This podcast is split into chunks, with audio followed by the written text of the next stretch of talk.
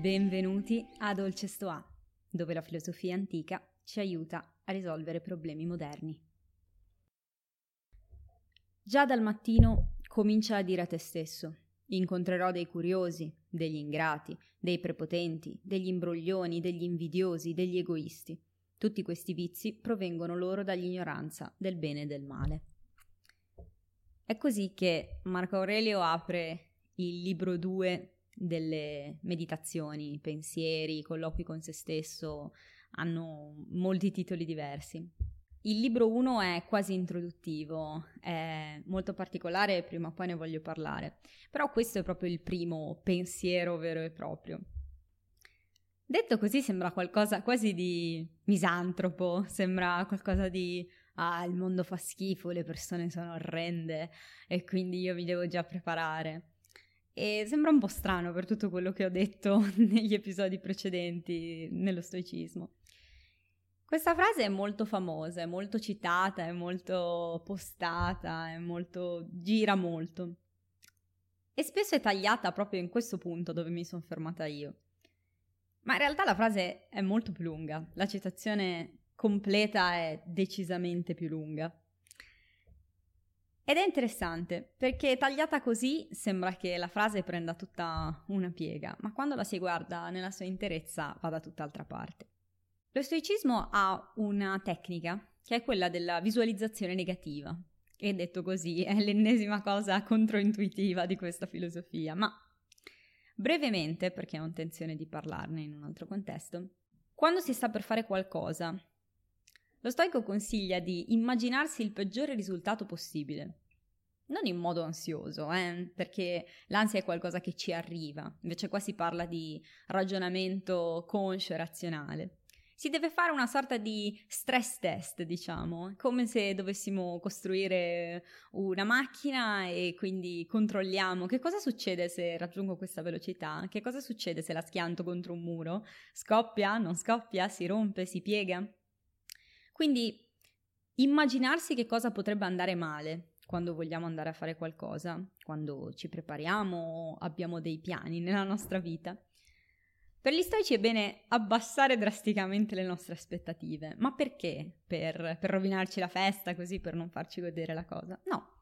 Esattamente come uno prima di mettere in vendita la macchina controlla che non si sfasci appena parte, è proprio un modo di cercare il peggiore risultato possibile di quello che stiamo per andare a fare e quindi capire se noi possiamo essere ok con quel risultato, perché è anche plausibile che possa succedere. Dobbiamo andare al cinema, ma il cinema è chiuso, è allagato, scoppia un incendio, perdiamo le chiavi di casa, eh, ci rubano il portafoglio. Sono tutte cose possibili, non è detto che accadano e molto spesso non ci accade, ma è qualcosa di possibile. Quindi lo stoico si prepara e dice, eh, potrebbe andare male questa cosa qua. Sono pronto ad accettare le conseguenze che questa cosa possa andare male. Ma sì, se il cinema è chiuso andrò da un'altra parte. Se farò questo, se accadrà questo, potrei fare quest'altra cosa. Ma non con ansia, non con oddio, oddio, oddio, no, semplicemente come ragionamento. arrivare ad accettare che non tutto può sempre andare come ce lo immaginiamo è utile per abbassare le aspettative ed alzare il nostro piacere quando le cose vanno come dovrebbero. Quindi se noi ci immaginiamo, beh, accettiamo che potrebbe succedere che il cinema sarà chiuso. Quando poi il cinema è aperto e il film è molto bello, saremo molto più contenti. Le aspettative sono la cosa numero uno che uccide il nostro godimento delle cose. Quindi è importante tenerle sott'occhio. Questa è una pratica un po' controintuitiva, ma che ha le sue efficacie. Un'altra cosa è quella di ricordarsi appunto che questi sono comportamenti viziosi, quindi qualcosa che per lo stoicismo è l'unico male, perché se la virtù è l'unico bene, il vizio è l'unico male. Quindi Marco Aurelio in questo contesto sembra che stia solamente criticando le persone, come dire, ah, io sì, che so tutto e invece questi sono stupidi ignoranti. No, no, no, nulla di più lontano. Lui si ricorda questo per appunto accettare che quando questo accadrà non, non sarà più che altro stupito, ma anche per ricordarsi che in un certo senso queste cose sono possibili per tutti, sono parte della natura umana. Per lo stoicismo non c'è il male assoluto come concetto, come qualcosa di malvagio che risiede in noi, ma a volte noi sbagliamo a porre la nostra razionalità su cose che non, non la meritano. Appunto, ad esempio, pensiamo che saremo più felici se noi eh, maltrattiamo un collega in modo tale da ottenere una promozione e quindi guadagnare più soldi. Sì, ma davvero ci fa bene trattare male un'altra persona, magari che non ci ha fatto niente di male per ottenere qualcosa che è un bene materiale? È questo quello che poi ci darà effettivamente la felicità? Molto spesso questa, questo si rivela erroneo. Oppure pensare che eh, l'invidia sia qualcosa di giusto, oppure la rabbia, direi sono arrabbiato, quindi è il mio diritto arrabbiarmi e quindi spacco tutto. è qualcosa che lì per lì magari la nostra razionalità in quel momento distorta ci porta a credere. Ma la citazione continua. Ma io, che ho compreso che la natura del bene è il giusto e quella del male l'errore, e ho inoltre osservato la natura di chi sbaglia, e so che è mio parente non perché derivi dallo stesso sangue e dallo stesso seme, ma perché partecipe con me della stessa mente, cioè di una particella divina. Non posso quindi ricevere danno da nessuno di loro, già che nessuno riuscirà a coinvolgermi in azioni disoneste, né posso adirarmi con chi mi è parente o averlo in odio. Noi siamo infatti nati per darci aiuto reciproco, come i piedi, le mani, le palpebre, come le due file di denti. Ecco perché è cosa contro natura agire l'uno contro l'altro e irritarsi contro qualcuno e detestarlo è proprio di persone tra loro nemiche. E qua cambia completamente l'immagine inizialmente misantropa della prima parte della citazione. Quello su cui ragiona Marco Aurelio in questo contesto è che la natura del, del male è l'errore, quindi, quindi è un'azione, non è un qualcosa di intrinseco in noi, tipo quella persona è malvagia, quella persona è così. È fare le scelte che sono appunto contro natura, quindi che creano danno agli altri, che sono viziose, che ci portano a ferire le persone intorno a noi e soprattutto ferire anche il nostro carattere, la nostra anima.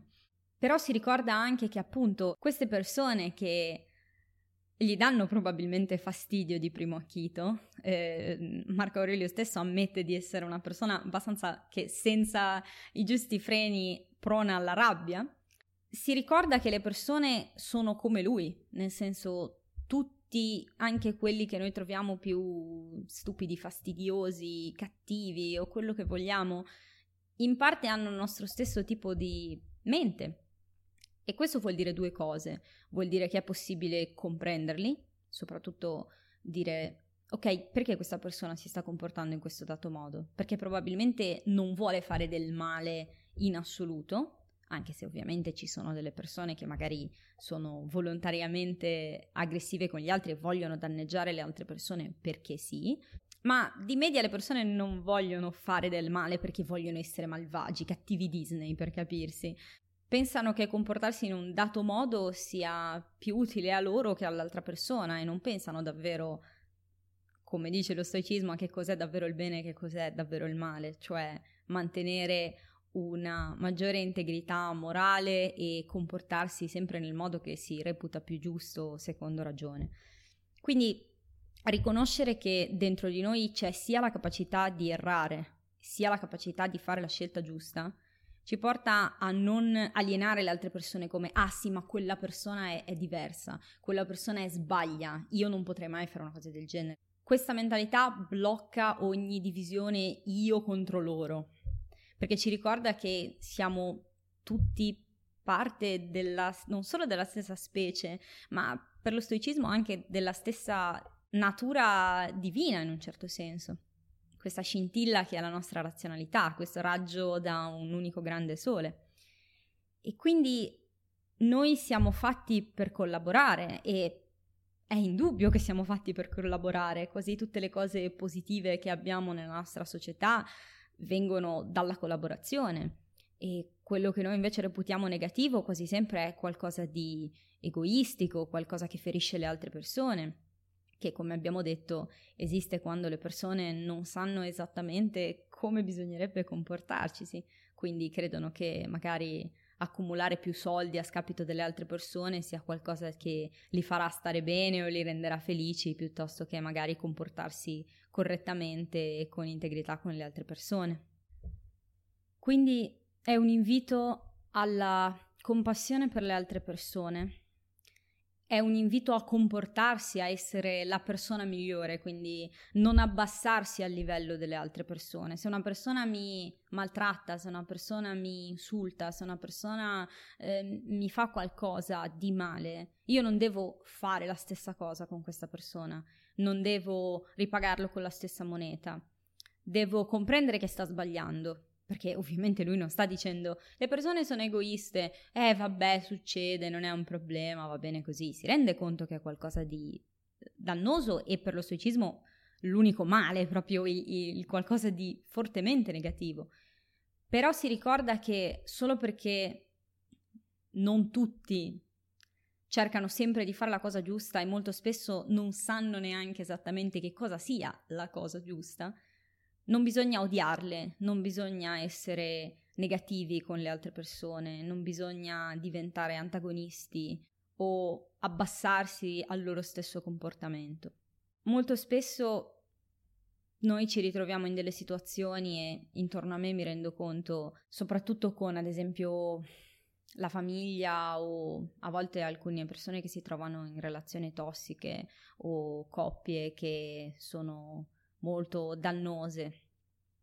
E spesso c'è la tendenza a dire semplicemente ah no ma sì ma la mia ex era una stronza la mia ex era, una, era, era cattiva oppure eh, mia madre è così ed è una persona orribile ed è terribile ah, mi vuole fare queste cose per farmi del male. E quello che ho potuto osservare nella mia vita e quello che ho potuto sentire da chi si occupa di psicologia e psichiatria, di persone nella mia famiglia o persone molto vicino a me, è che la maggior parte delle volte le persone non vogliono fare del male perché vogliono fare del male. Molto spesso ci sono delle gravissime mancanze nelle persone. In tutti noi ci sono delle mancanze. Alcuni le colmono facendo delle cose per gli altri o magari cercano di migliorarsi oppure fanno qualcosa per cambiare drasticamente il loro modo di fare. Altre persone non per cattiveria, ma perché non sono in grado di fare altro in quel momento molto spesso. Tendono a, ad esempio, sfogare il loro dolore sugli altri, perché anche lì pensano che sia la cosa giusta da fare, pensano che sia quello che devono fare. Quindi è sempre, per lo stoicismo, ripeto, è sempre una questione di non sapere che cos'è la cosa giusta. E io ci aggiungo anche spesso l'incapacità di fare la cosa giusta in quel dato momento, perché magari il dolore è troppo grande, perché magari non si sa o perché magari non si vuole, perché si pensa di essere dalla ragione. Ma non vedo qualcosa di malvagio intrinseco. Vedo delle persone molto ferite che invece che ricucire le proprie ferite, feriscono gli altri. E consiglio a tutti quelli che si ritrovano in queste situazioni, sia che sia un familiare, che sia una coppia, non è colpa vostra se questa persona si comporta in questo modo. Molto spesso non, non possono fare altrimenti. Altre volte ci sono dei casi in cui se vi rendete conto che non si può fare niente per cambiare la situazione? E avete modo di andarvene, migliorare la vostra situazione, fatelo. Se non potete per qualsiasi motivo, cercate di essere forti in voi stessi, cercate di capire che non è colpa vostra, che non siete voi che spingono le altre persone a comportarsi in un dato modo, anche se magari ve lo dicono.